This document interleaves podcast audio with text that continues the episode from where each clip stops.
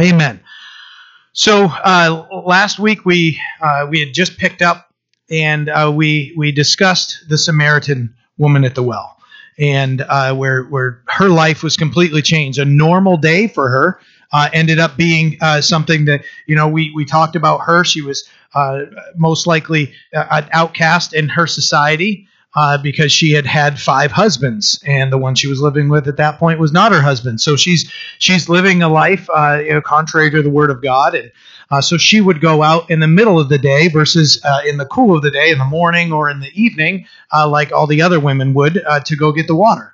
So she's at, in the middle of the day, and she meets Jesus there, and Jesus has a conversation with her about living water that that there's there's there's something that Jesus can offer her that's greater than uh, her everyday life and what that well Jacob's well could offer her. And uh, we learn that that Jesus says you know he's, he's speaking of his spirit. He's, he's speaking of renewal that can come through him. She hears the good news and and runs into town and goes and tells everybody and everybody in town comes out and hears Jesus and and they say we believe not because she told us but because we heard ourselves talked about faith comes by hearing, and hearing by the word of God. So uh, that's where we ended off, and and uh, now what we're picking up with is uh, he ends up staying there with them for two days. So uh, John uh, chapter four verses uh, verse forty three says, "Now after two days he departed from there and went to Galilee, for Jesus himself testified that a prophet has no honor in his own country." So when he came to Galilee, the Galileans received him, having seen all the all the things he did in Jerusalem at the feast. For they also had gone to the feast. So uh, Jesus departing uh, to Galilee, and he mentions that a prophet has no honor in his own country. So he stayed there for two days, no doubt ministering and and teaching and and sharing things uh, with the Samaritans, and we talked about the the just you can just talk just mention hate, the hatred between the Jews and the Samaritans, and to sum it up, the Samaritans uh, were considered half Jews, or, or you know, so they were uh, they were half breeds, and uh, so those two had no no dealings with each other. So for Jesus to stay there as a Jew for two days meant a lot for them and uh, and so he ministers to them. And we talked about uh, about how the Lord used the Samaritans to teach the Jews uh, a, a, lot of truths. Uh, one was the uh, the Good Samaritan, where the last person that they thought would be the one to help the person who's who's uh, injured and laying you know near death, near the road, was the one that they wouldn't have expected. And then he talked. And then we we there's also the other account of uh, the ten lepers, and uh, Jesus sends them to uh, to the priests, and they present themselves, and they're clean and they're they're healed. Now leprosy was a was a death sentence. So when you're healed of that, there should be some rejoicing. And only one of them came back to thank Jesus, and Jesus said, "Is there only one, this Samaritan?" So for Jesus to spend two days with them when there's this consternation between the two groups, that's saying a lot. It's a very powerful thing that happens. So he spends two days with them. Jesus himself, it goes on to say that he testified that uh, he has no honor amongst his own. So Jesus was from the the uh, region of Galilee, and we see later on in his life that he he ends up being rejected. And the Synoptic Gospels they they focus on him ministering in in Galilee and uh, northern Israel, and and John, his main focus is what happened in Judea. So in a, a southern Israel. So I have a, a quote from uh, Alford, a, um, a Bible scholar. He says, He betakes himself to Galilee, therefore, to avoid fame, testifying that his own country, Galilee, uh, was that where, as a prophet, he was least likely to be honored. So when he says a prophet has no honor, um, uh, no honor in his own country, uh, he's he's speaking of Galilee, and and so what he does is he goes back there, knowing because he's not trying to to gain a crowd unto himself, right? When the when the multitudes would start going to him, he'd move away because he wasn't supposed to be declared as the Messiah yet. He still had to complete his ministry. So uh, when we when we see that it says here that he testified uh, that a prophet has no honor in his own country, uh, Alford offers that as an explanation for it that he would go there because he was least likely to be honored uh, amongst everyone else. Matthew chapter 13 verses 54 through 58 says when he had come to his own country he taught them in their synagogue. So they were astonished and said, "Where did this man get this wisdom and these mighty works?" Is this not the carpenter's son? Is not his mother called Mary, and his brothers James, Joseph, Simon, and Judas, and his sisters? Are they not all with us? Where then did this man get all these things? So they were offended at him. Right? They knew him. They knew him, so they were offended at him. It finishes in verse 57 says, But Jesus said to them, A prophet is not without honor except in his own country and in his own house. In his own house. You know, the names of those were just mentioned from his own house. Now he did not do many uh, many mighty works there because of their unbelief in his own in his own country. Wait, he, he's he's familiar. You have you ever heard the term familiarity breeds contempt? I uh, I'm familiar with uh, pastors and those that lead churches, priests, past. Uh, it, it, might be so uh, also in, in uh, with a priest, but I know uh, I've, ex- I've I've experienced this in a little bit of a way uh, myself, but I've, I've heard of many other times that the pastor doesn't that won't interact with the congregation because they don't want to be familiar with the congregation because then they believe that they're they're going to not be respected any further. So that's a, uh, you know, it, it, really when you think of uh, when you think of that saying, familiarity breeds contempt. I, I, I saw one uh, explanation that says extensive knowledge can lead one to a loss of respect for an individual or thing. As soon as you know a little bit more about it, then you start becoming prideful, right? Oh, oh, they're no longer. Um, um, oh, that. Per- oh, he's he's just a sinner, guys. You're going to see it in my life. You shouldn't see sin outwardly in my life, but you're going to see that. Hey, I, you know, I I might get you know angry at a toilet that's not working or whatever, and be like, this stupid thing, I want to toss it out or whatever. You know, we're we're all human beings and and and to look at anybody and go, well, this person in that position could, could never ever get angry at a not working toilet. Or there's a reason I don't work on cars, guys. I don't like it. I bu- I bust my knuckles and everything. Shane God bless you, brother. Um, I, I don't have the pay. I don't have the the ability. To, I can do little things on my car. I'm proud of myself. The little things. Proud of myself. Yeah, talking about pride, and here I am saying that. But you know, I'll I'll give myself a pat on the back if I'm able to do certain things. But there's a reason I don't because it brings out the absolute worst in me. Like, why can't I get to that bolt? And then you got guys like Shane that have the special thing, and hey, it's good, it's good to go. See, they designed this for that, and I don't know that. So, you know, I'm ripping off bumpers, and no. So there's a reason I don't do it. So that familiarity brings breeds contempt. So ma- many pastors will separate themselves from the church uh, and and from fellowship with them just because they don't want to be uh, too familiar with people that they don't have the respect. And I don't I don't believe that's the way to go. That's not how a shepherd is called to lead the flock. You know, if you think of David, where was David? He's out in the field with his flock. You know, he was there to feed them, to protect them, lead them, guide them. And you gotta you gotta roll up your sleeves and and and get into ministry. Uh, rather than separate, say, "Whoa, I don't want these guys to be too familiar with me. They might find out I'm human." You know, that, that's just not not the way to go. You know, that's David was there, and pastors need to f- follow the example of the good shepherd. John chapter ten. We'll get there eventually, uh, but go through and read you know that that uh, Jesus calls his sheep by by his name by their own name and leads them and he goes before them and they follow him. You know, you should see me following Christ and be able to follow me as as the pastor here. You know that that understanding that that Jesus as the shepherd was so close and loved them so much that he's willing to die for us. You know, as he's as he's, as he's explaining that in John chapter 10. You know, it, it it's important to understand that Jesus says he knows his sheep that the God of all creation knows his sheep. We've talked about how intimately he knows us, right? The numbers of hairs on our head, and we joked about it, I think, last week. What color they are, who knows? He knows.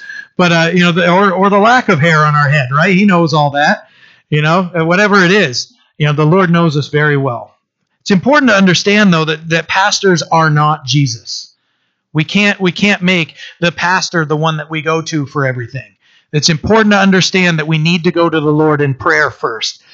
You know, he you know, he's alone the one that we should be praying to and seeking. You know, seek his face in prayer before coming to me. If we if we've got some so not that you can never have a question or whatever, and uh, and uh, hey John, I'm dealing with this. Will you pray with me or whatever? That that's biblical to, to do that.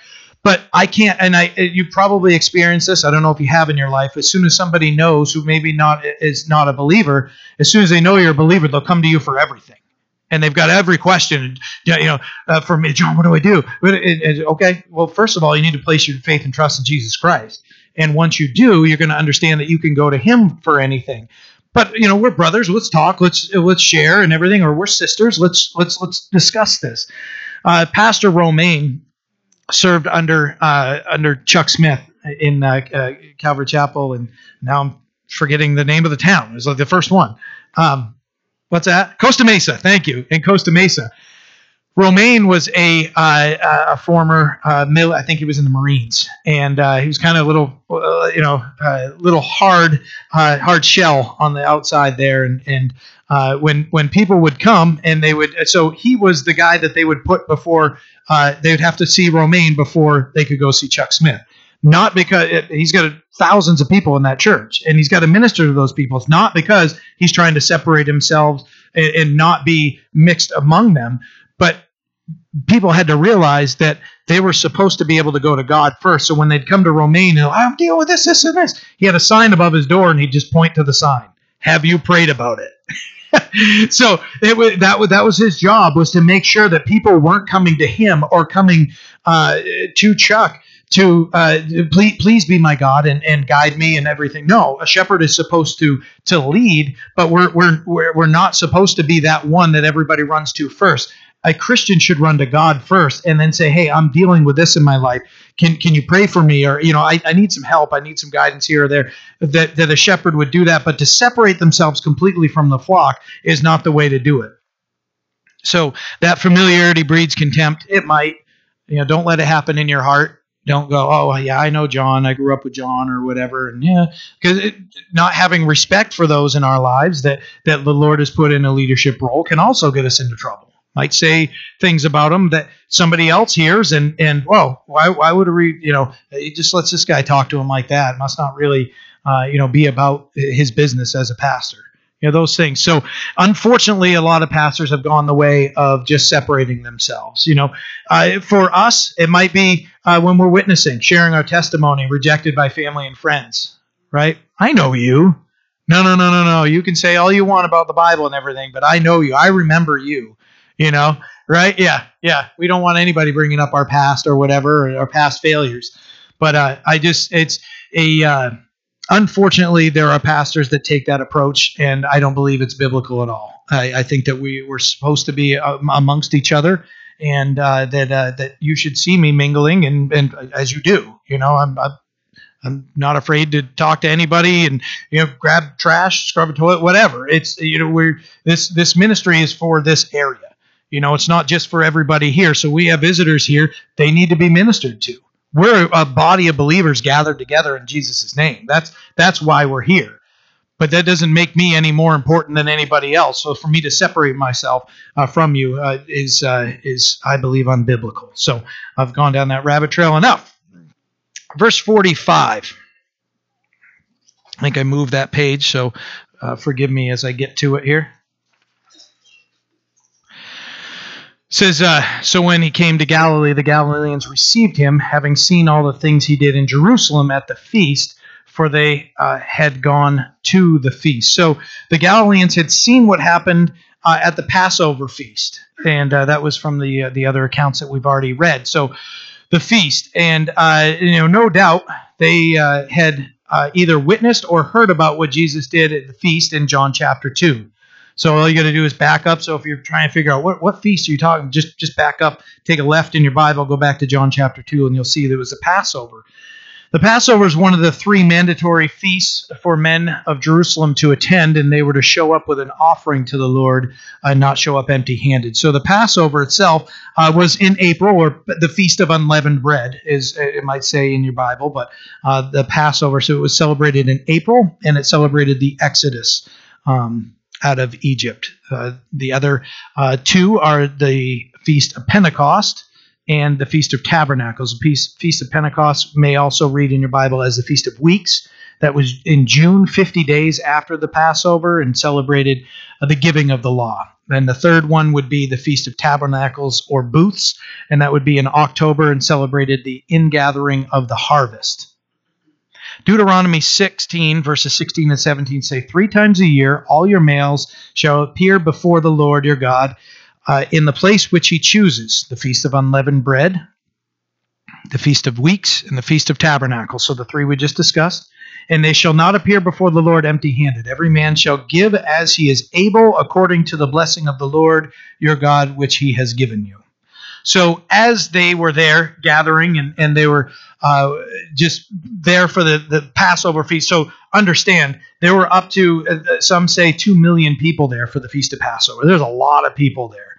So no doubt they heard about the guy that's in the temple flipping over uh, things and that made a whip and driving out animals out of the out of the temple.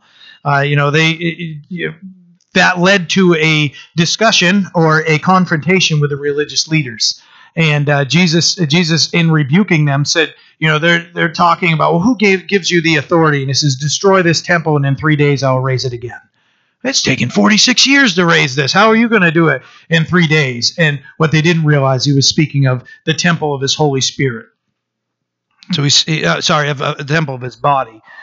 So he had performed signs while he was there. So it wasn't like an, a forgettable occasion. It wouldn't. It wasn't like anything that they they quickly forget. You don't normally hear of somebody going into the temple and tossing things or witness it yourself.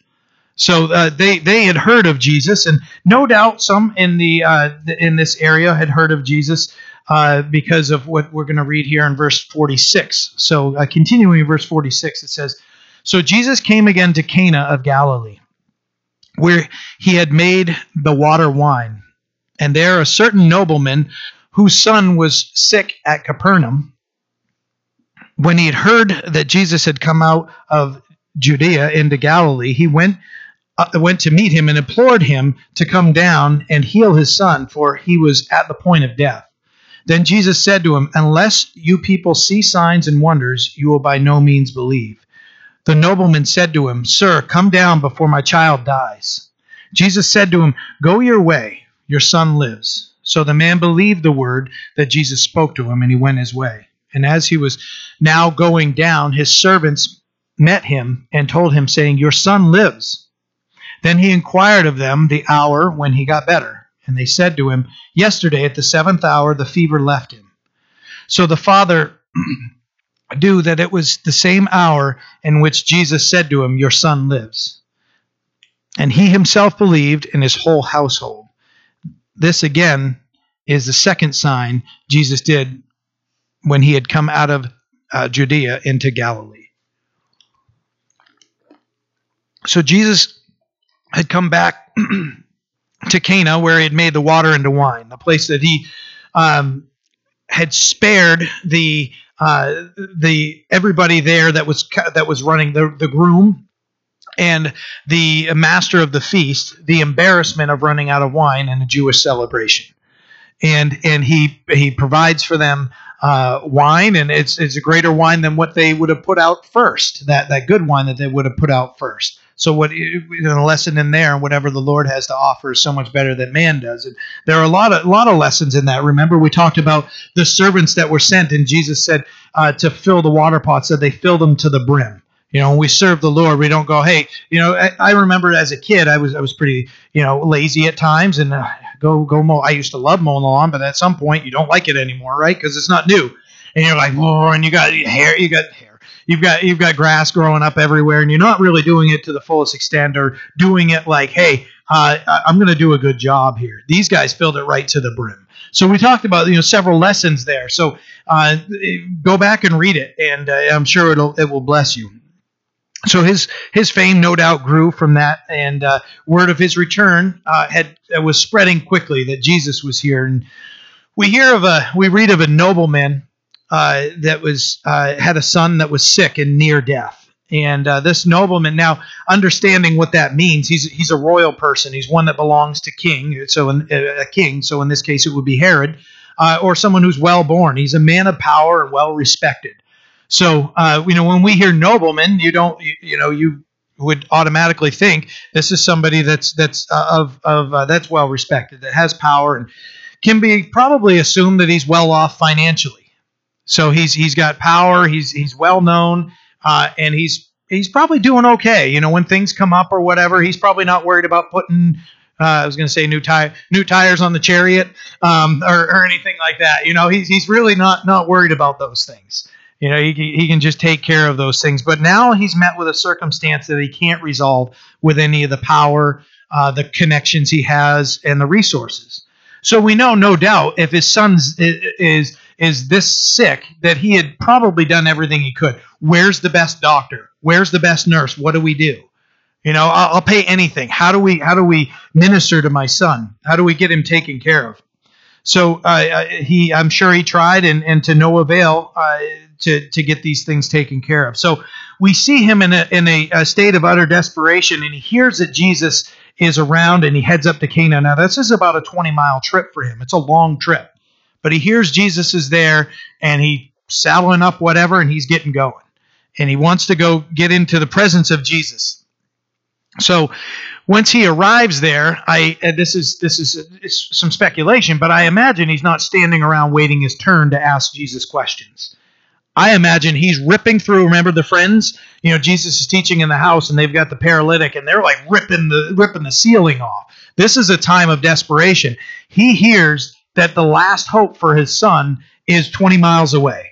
I'm going you know, and and he's gone, and he, he's he's so he's he's not waiting. He finds Jesus, and this nobleman humbles himself in front of Jesus. He comes to Jesus and he's imploring. Now that word implore is to petition with urgency, to pray, to beg. This is a nobleman. He's a man of power, well respected. Probably not used to having to humble himself and uh, you know outside of with the king, but somebody he doesn't know just walking up and boom, right down, like, please help me, coming. He's begging for the life of his son. It's his last hope. So it's it's not that familiar ter- uh, territory, but he knows that Jesus is his only hope at this point. Comes to Jesus begging, please help me. Jesus, uh, you know, uh, Jesus starts addressing wonders and faith, and Jesus addresses this. Uh, the the desire of many to see wonders and signs instead of you know a true faith. And he wasn't there jesus is explaining several times he's not there to put on a magic show. He's not just oh hey look what i got up this sleeve and and and those things. He he he taught against that. And uh, you know we've we've discussed signs that can point people to jesus but uh, they shouldn't be the foundation of our faith hebrews 11 verses 1 through 3 says now, faith is the substance of things hoped for, the evidence of things not seen. For by it the elders obtained a good testimony. By faith we understand that the worlds were framed by the word of God, so that things which were which are seen were made of things which are uh, were not made of things which are visible. So, when it, understanding faith, that that faith is the substance of things hoped for, the evidence of things not seen. So when Jesus is is is confronting people that maybe were just there for the magic show, that was their lesson of you know if you if you're just here for a show and everything, we see the the the deep uh, what's deep down in this man's heart that cry out to the Lord, and uh, we see in his response uh, that uh, that that he does believe in Jesus and and he's he's begging for for help and uh, we see Jesus's promise to him. So that promise you know, Jesus speaking to him, uh, he, he spoke to him in great authority, complete authority.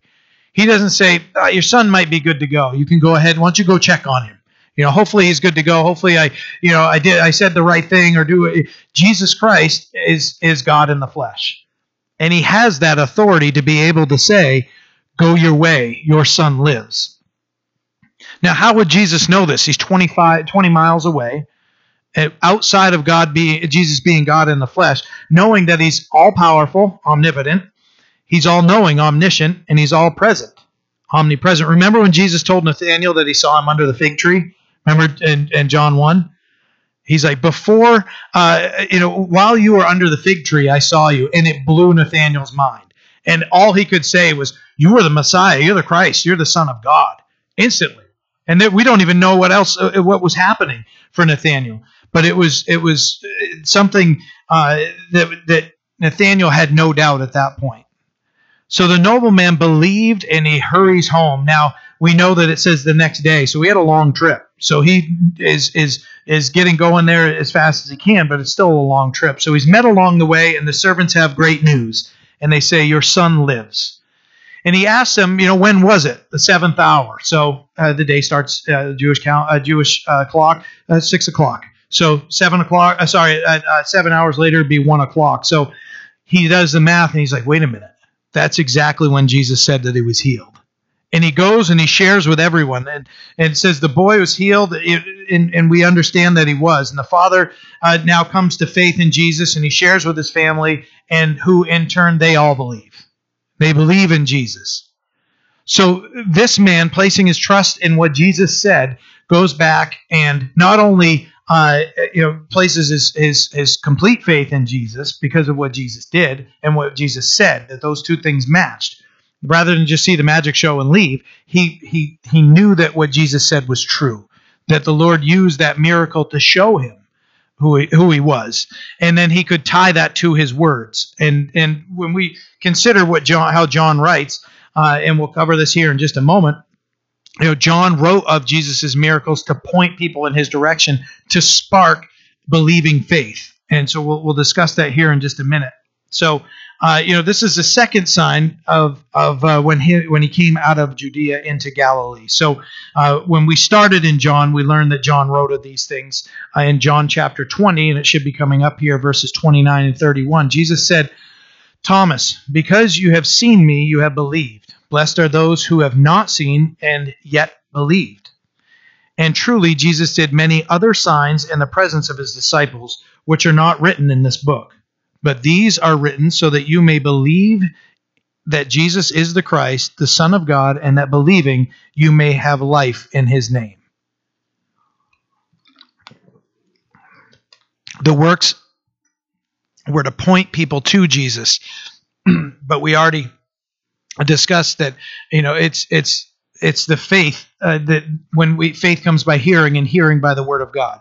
So once we you know they these things were written of and and John focuses on seven miracles that Jesus did and they were all to spark a believing faith in somebody. So hey, I'm going to get your attention with this and then listen to what he had to say. This is what happened and your faith should be in Christ. You shouldn't come to him and and and hope to see a magic show. I mean, who wouldn't be blessed to see a miracle happen? I, there's there's nothing wrong with with being blessed by those things, but just to, because we can be led astray by signs. We talked about that before. You know, the Antichrist is going to be able to perform signs and lead lead many people astray. You know, his false prophets, you know, doing signs and wonders and everything. It's important for us to know that our faith is in Christ. That faith comes by hearing, and hearing by the Word of God. So it's the second sign that was that had happened there. You know, the first sign uh, when he turned water into wine. If you go back and look at John chapter two, verse eleven, yes, it spared embarrassment for uh, the one that was hosting the party, in charge of of uh, running the party, the the master of the feast, and the bridegroom.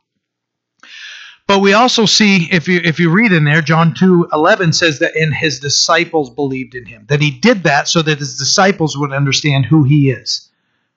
The second sign, uh, so the first sign persuaded his disciples, the second sign persuaded a Jewish nobleman and his household. And uh, what's neat is if you back up a little bit, we see the Samaritans believed without a sign. It's really, really neat, really neat to kind of put those things together and say, you know what, they they just heard, they didn't see a sign. These people, uh, you know, the noblemen and uh, the disciples, they all heard and saw a sign. Either way, uh, they, they came to faith in Christ believing what he said.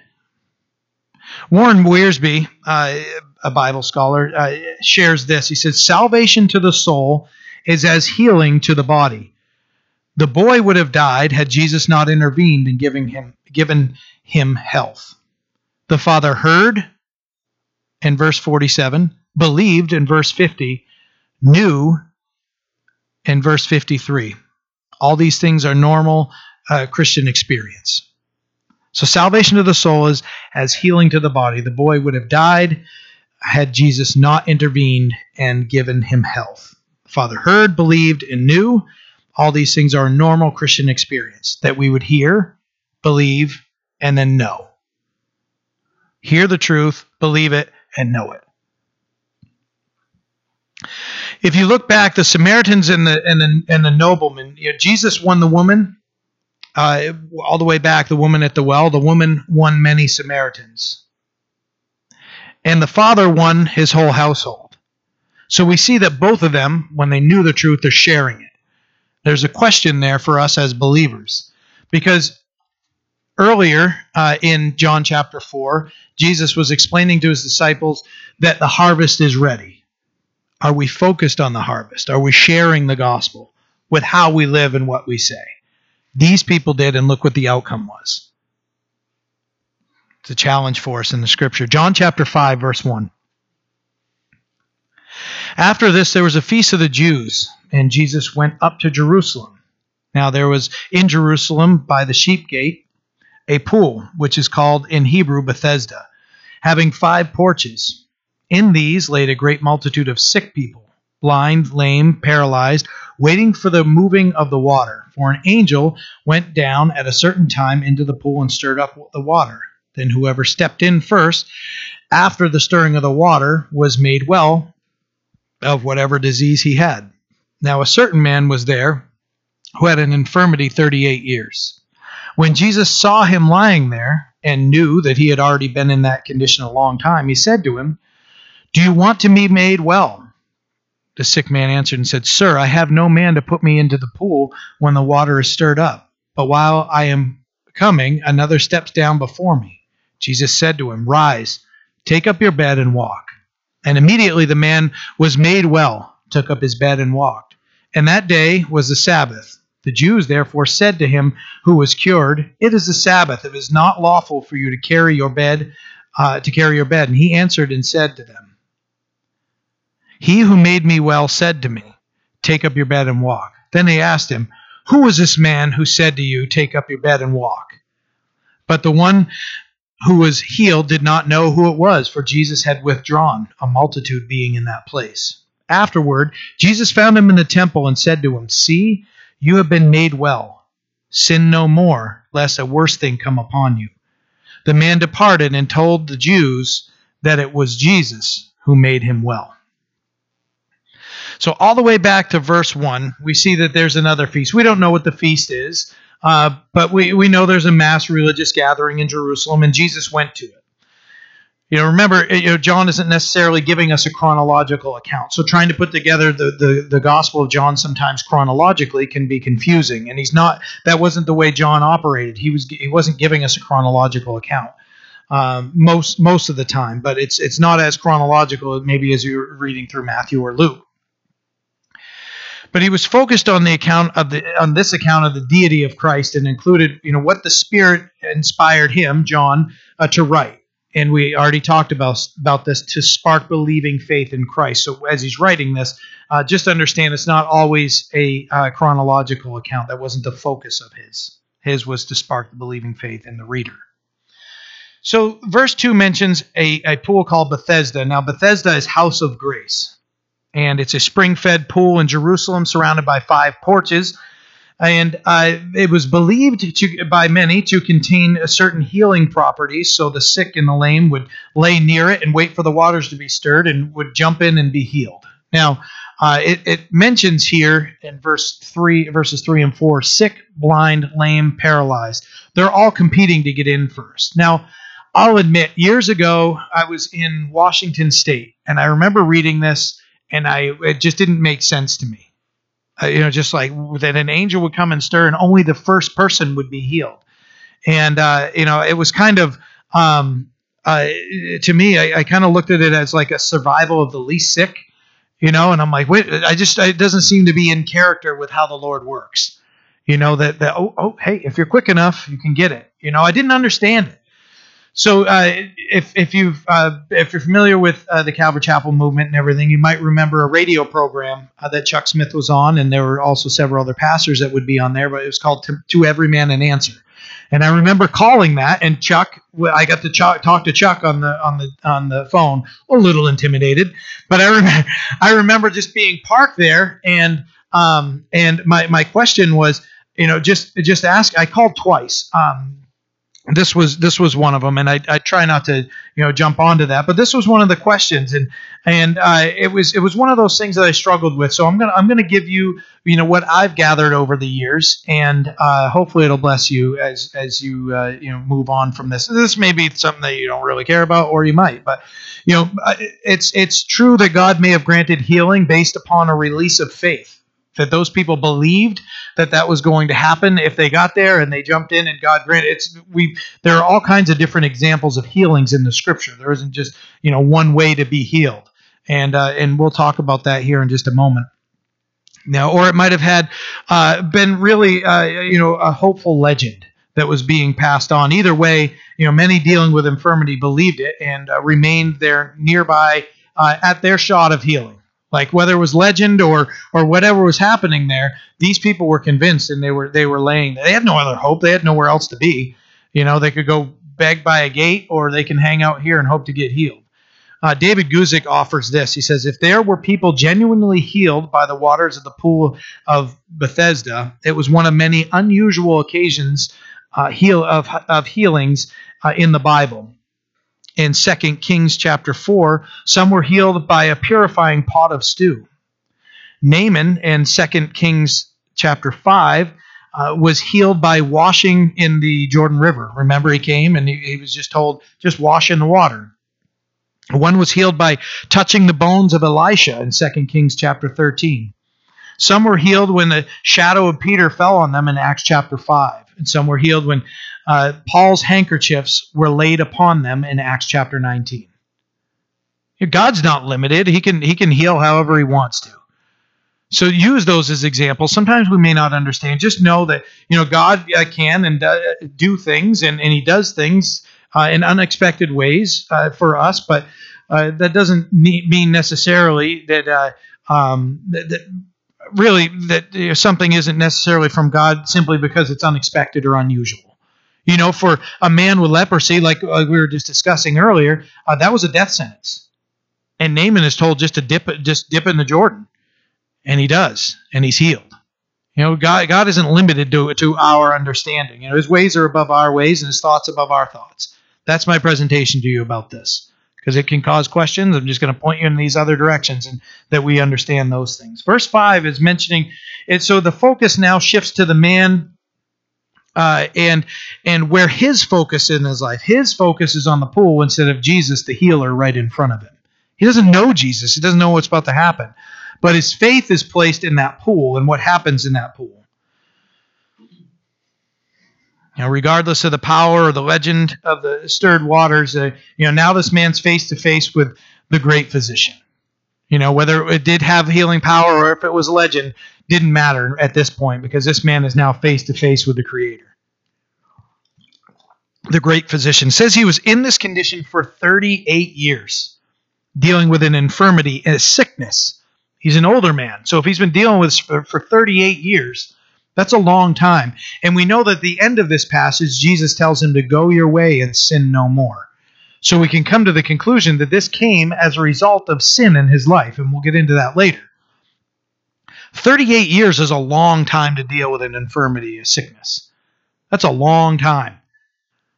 A minor thing in comparison to this, I deal with heartburn for years, in 20 years, been on this thing and changed my diet, eat this, don't eat that, all those things, and I, I, I it pretty much under wraps now. But you know, I, I, I have what's called GERD, reflux disease, and and I'm, I'm taking all kinds of you know, uh, you know, I'll take my medicine in the morning, and uh, you guys have witnessed me chewing my little tums things here uh, because uh, my throat is burning, you know, and it's there's all kinds of things. I've tried all the natural things and everything. I don't know what it is, but you know, I get to this point. I couldn't imagine, and this has been for 20 years.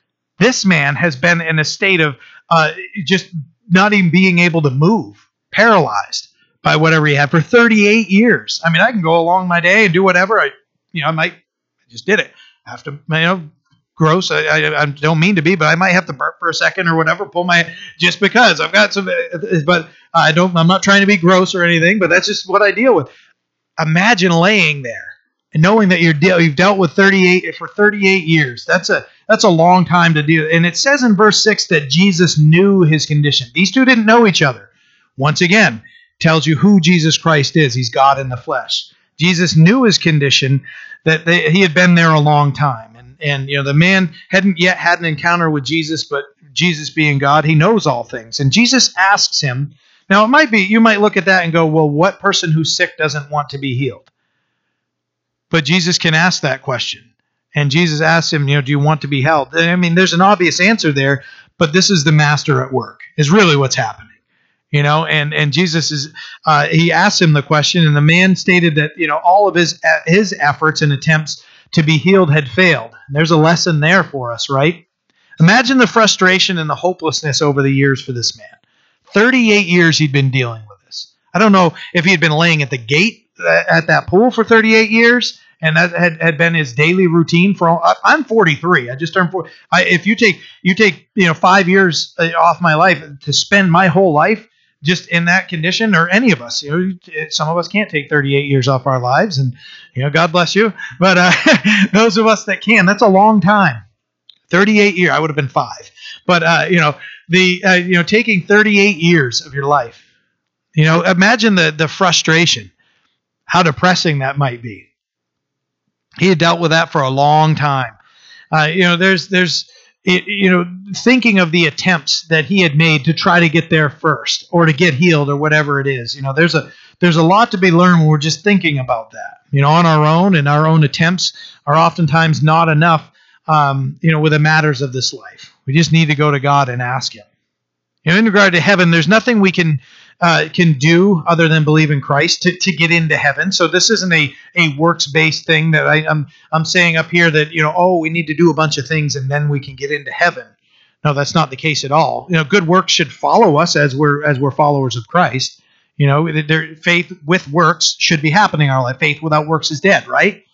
So when you when you read that in in in James and everything, that's that's not where we're going. We're not saved based on what we do our works should prove our faith and they should speak to our faith. But our, our works aren't what save us. If our works are what saved us, then Jesus died on the cross for nothing. Because it, when you look at what James says there and what Paul said that we're saved by grace through faith and not through, not of works, lest anyone should boast, you put those things together and it makes sense. We should be bearing the fruit of the Spirit, sharing uh, the you know the gospel as we're I've, I've, used this before, helping the lady across the street or what, whatever we're doing, mowing our neighbor's lawn or whatever it is that we just, hey, you know what? I just want to bless you. Or those works could just be the one that work that listens to someone who's going through a hard time. That you're sharing love, whatever it is. Those are things we're supposed to do as a Christian, but they don't earn us a way to a way to heaven. They don't earn our salvation. They're, they they should be a an evidence of the salvation and, and an evidence of the Spirit at, at work in our hearts and in our lives. So this man had done everything he could, and it just wasn't working. And he explains that to Jesus, and Jesus' response to him is very simple Rise, take up your bed, and walk. So he had dealt with all these things, nothing worked, but then he meets Jesus, and everything changes in his life. He's laying there. He's got no hope. Uh, you know, everything he's tried, nothing works. And then Jesus tells him to rise, take up his bed, and walk. And this, what we read here is that he's healed immediately, and he took up his bed and walked. There's instant healing. He obeyed Jesus and carried his bed. He had, to, and uh, we talked about this uh, before when I had filled in for Will. I don't know a year or two ago or whatever. We were discussing in Acts when when uh, the the man that's lame uh, at the entry of the temple and he's begging for alms and he sees Peter and John and he's asking of something. And uh, and Peter looks at him and says, "Silver and gold I don't have, but what I do have, I you know I offer to you in the name of, of Jesus Christ of Nazareth. Get up and walk." And instantly, this man that was born lame had the strength and stability. And we talked about that. When we have an injury, I've had uh, shoulder and knee surgeries, and the extensive uh, just repairing, going through physical therapy, and getting those. Because what what would happen is, have you ever, have you ever, if you've experienced a, a surgery or anything, uh, specifically for me, it was really weird because uh, in my arms, uh, when I had my my uh, labrum repaired, my posterior anterior, whatever, the one in the back. Um, when I had that repaired, I couldn't move my arm.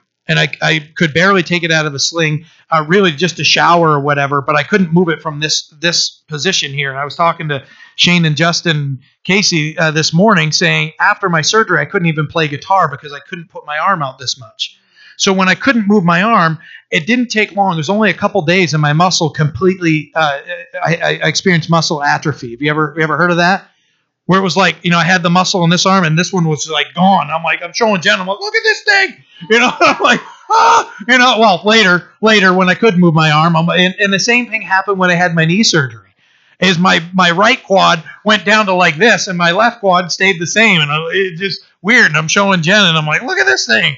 You know, it's it's weird. Now, this man, when Jesus tells him to take up his bed and walk, he instantly, instantly has the power, the power. He, you know, 38 years he had been in this situation. Instantly could walk. Instantly had that stability. It was, I, I imagine there was probably a little bit of trust that needed to be gathered. You know, as he stand up, okay, am I am I going to take a, a, header right now or whatever? You know, and and uh, he didn't. You know, he just he gets up and he takes up his bed and walks. It's just such a blessing. He had instantly had that power. You know, all of his earthly attempts had failed, and and now Jesus speaks something, and now he can stand up, and and uh, and he's healed. Verse nine introduces an interesting uh, twist to the plot here. The day was the Sabbath. That added to the story because uh, the story doesn't end here. So uh, as as we read here, verses 10 through 13, we read of the opposition um, uh, to his obedience to Christ. You know, when the religious leaders saw him carrying it, they start grilling him, and uh, they they didn't rejoice that he's healed. Like, hey, they no doubt knew him. They they no doubt were uh, at least aware of him. You know, 38 years in the area, and when they see him carrying his mat, you know, they're going, you know, what what are you doing here? And uh, you know, there's they just start investigating further. You know, it's true that the Jews were told that there was not to be work done on the Sabbath. Work, work. There, but this was extra biblical what they're putting on them. Uh, this is an excerpt that I found. You know, carrying a bed uh, didn't violate God's law, but their interpretation of it, it was the problem. Carrying your bed when you've been healed does not uh, doesn't uh, break the law itself. Uh, Barclay so when I say somebody's last name, these are Bible, you know, renowned Bible scholars. He said the rabbis of Jesus' day solemnly argued that a man was sinning if he carried a needle in his robe on the Sabbath. Carrying a needle in his robe on the Sabbath. They even argued as to whether he could wear an artif- uh, wear artificial teeth or his wooden leg. So that tells you there that, that there's something wrong there. Jesus persistently maintained that it is lawful on the Sabbath to do good. He ignored the mass of uh, scribal uh, regulations, the scribes, and thus inevitably came into conflict with the authorities. Uh, Morris wrote that. That Jesus persistently maintained that it is lawful on the Sabbath to do good. He ignored the mass of scribal regulations and thus inevitably came into conflict with the authority. Remember, Jesus had to tell them that the Sabbath was made for man and not man for the Sabbath. It, it's a, it, it was a day of rest. It was a day of. It, was, it shouldn't rule and reign over someone's life. Just rest. God created rest for people. We do need rest. you know, if we, uh, how many people, my, my old job, I'd, I'd work 12 days straight. You remember Eric, right? Every month was a 12 day stretch because we had drill weekend. You know, you'd work all week, work the weekend, and work the next week. And weren't we exhausted at the end? That, that 12th day, was just like, I used to call the, the Friday before drill weekend fake Friday. You know, so I, I was at work and I'm like, this is not Friday. I don't have tomorrow off. This is fake Friday. It's important for us to have rest. But that the, the Sabbath isn't supposed to rule and reign over our lives. Uh, God gave the Sabbath to man to rest. So, what we see here is once again, the traditions of man are being honored over the Word of God, as Jesus told the religious leaders in, in Mark chapter 7. In verse 13, uh, the religious leaders asked him, uh, Who healed you? And he didn't even know. And what we read there is that Jesus left because of the multitude. There's a multitude coming. Now, uh, it wasn't the time for him to be declared as the Messiah quite yet, so he left. Now, verse 14 is pretty interesting because Jesus found him in the temple. Jesus sought him out. Remember? So Jesus left, and then Jesus kind of comes back and knows exactly where he's at. So there's more to the story here. This man's spiritual state needed to be addressed, as we as we already read and we saw. The healing got his attention. Now Jesus needs to get to the deeper matter in his life. Jesus said to him, See, you have been made well. Sin no more, lest a worse thing come upon you. So, as discussed earlier, we can conclude that this man, uh, the long affliction in his life from the sickness was a result of his sin. You know, we don't know what, but that doesn't really matter. Does that mean that every time somebody is sick, they have sin in their life? No, it does not. Every time we get the sniffles, it's called bacteria. It's called viruses. Okay? There are results of things that affect our lives that will negatively impact our lives because of what we put our bodies through. That's what Jesus is addressing here. What you're dealing with is a result of what you did in your life. Jesus has said, Go your way and sin no more. We go and we don't, if we go and I always made a joke, you know, when, when the whole COVID thing came out is, you know, well, don't go around licking doorknobs, you know, and you're probably going to be okay. Wash your hands and keep, you know, and all those things, right? Because we know that's how bacteria works. I saw a video of a kid. Uh, they were in like a, um, I think you, I think that she, he or she, I don't remember. It doesn't matter. Uh, I think they were on uh, one of the moving sidewalks. Got their tongue right on the guardrail. Uh, like through them, like, where is mom or dad? You know, like what? Do you realize, you know, what that kid is collecting in their mouth?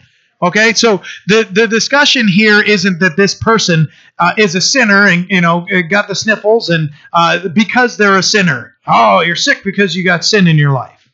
Okay, I know several people that are coming out of that that uh, that false teaching. It is false teaching. It is not biblical. Sometimes we get sick. Jesus didn't say, "Hey, go, you know, go back and and and uh, tell your son he needs to repent and then he can be healed." Right? His son was sick. Jesus healed him. Doesn't mention any sin in his life. This guy's sick, and Jesus mentions a sin quietly. Jesus doesn't drag the guy up and go, "This guy was a sinner," and embarrass him in front of everybody else. He finds him privately in the temple, goes and seeks, seeks him out, no doubt knowing that that the uh, that the uh, religious leaders had already given him grief. He, he finds him and he says, Hey, we need to talk about something privately, deeper. We need to get to a deeper matter here. You're healed now. You understand and you remember that this was a result of your sin, right? You've been healed. Go your way and sin no more. Oh, God is so awesome. Go your way and sin no more. So Jesus knew that he'd been in this condition for a long time. You know, uh, you know, how long have we suffered with what's affected our lives? How long have we tortured ourselves mentally, emotionally? Hopefully not physically. You know, uh, you know, how long has something spiritually tortured us? Bring it to Jesus and say, "I can't carry this anymore." And there's nothing. There's no stirring of water. There's nobody here to help me. This program has whatever it is. I just need you to take this from me. I need your help he's going to honor that request, right? Ask and it will be given to you. Jesus said that. When we go to him in faith and ask, he's going to. It might take a while. He might be working something to purge that slowly out of our lives and drag it out because it has to go through. We personally, we have to go through that process. We've discussed that some people, when when they uh, are saved, they're instantly, whoa, hey, I'm walking with the Lord, and they're on fire, and that fire just they blaze through life for the rest. And then there's other times, you know, other people going like this, or just and then come up for air.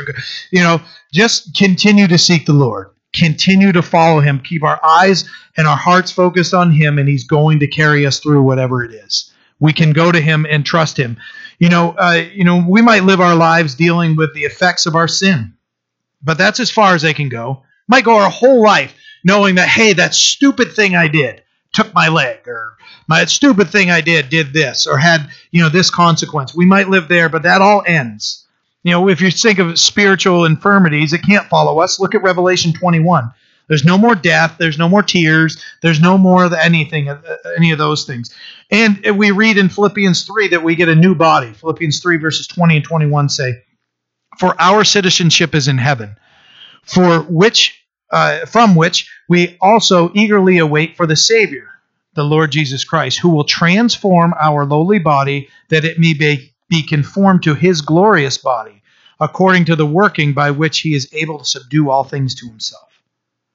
Our sins are washed away when we're saved. We don't have to go, oh, you know, this infirmity or whatever I'm dealing with, uh, how this tortures my mind in my past or whatever. Those things are gone. Understand that when when we professed our faith in Christ and and we've uh, we've been born again, we are new creations in Christ. Those burdens of our hearts and minds can be lifted. Don't don't hold on to them like we need to feel guilty about them anymore.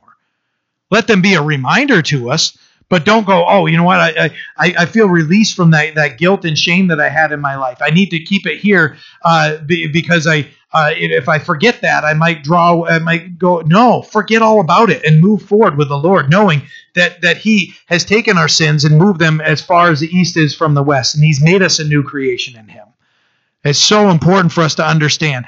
We may still deal with physical physical things. We may still have something on a on a criminal record or, or whatever it is that we're not happy about. Those things are still gone, you know, uh, uh, with our relationship with the Lord. But there are things that may follow us. This man here, there was something deeper, and Jesus met him quietly and privately and addressed that. He didn't say, "Hey, everybody, look over here. You know, this guy did this, and he's tried, and you know, didn't embarrass him." Jesus healed him. He went away and then met him later and said, "Let's talk about how you got here, and and you need to make sure that you you refrain from sin no longer walk in sin, and you'll be able to uh, stand upright for the rest of your life. And verse 15, it says, Then the man returned and told the religious leaders that it was Jesus that made him well. He went back, Hey, you were asking? It was Jesus, Jesus of Nazareth. And that, it, this is like, this is the end of it. This is like a to be continued, right? How many times do we ever like to see that when you're watching a show and you're like, how are they going to, and you see to be continued? Like, I got to wait a whole other week? Good thing is you have a Bible right? Let's open it up so you guys have some homework. We have a cliffhanger here, and there's more to the story. You know, um, we understand that uh, verse 16, we learned that uh, not everybody's happily ever after as a result of this. There's going to be a confrontation between Jesus and the religious leaders. So, you know, read the rest of the chapter. That's our homework for the week, okay? All right, let's pray. Father, we are so blessed by your word and uh, what it, what how you teach us through it. Oh Lord, that we uh, just keep our eyes focused on you in our lives, understanding that anything uh, physically that's remaining from how we uh, lived our old old life, those we don't we have to we have to remember that spiritually we're washed, we're cleansed. Let those things no longer torture or have a, any type of dominion in our lives, but that only you reigning in your grace, love, and mercy in our hearts. Someday we'll have a new body and we'll be with you forever. We look forward to that. In Jesus' name, amen.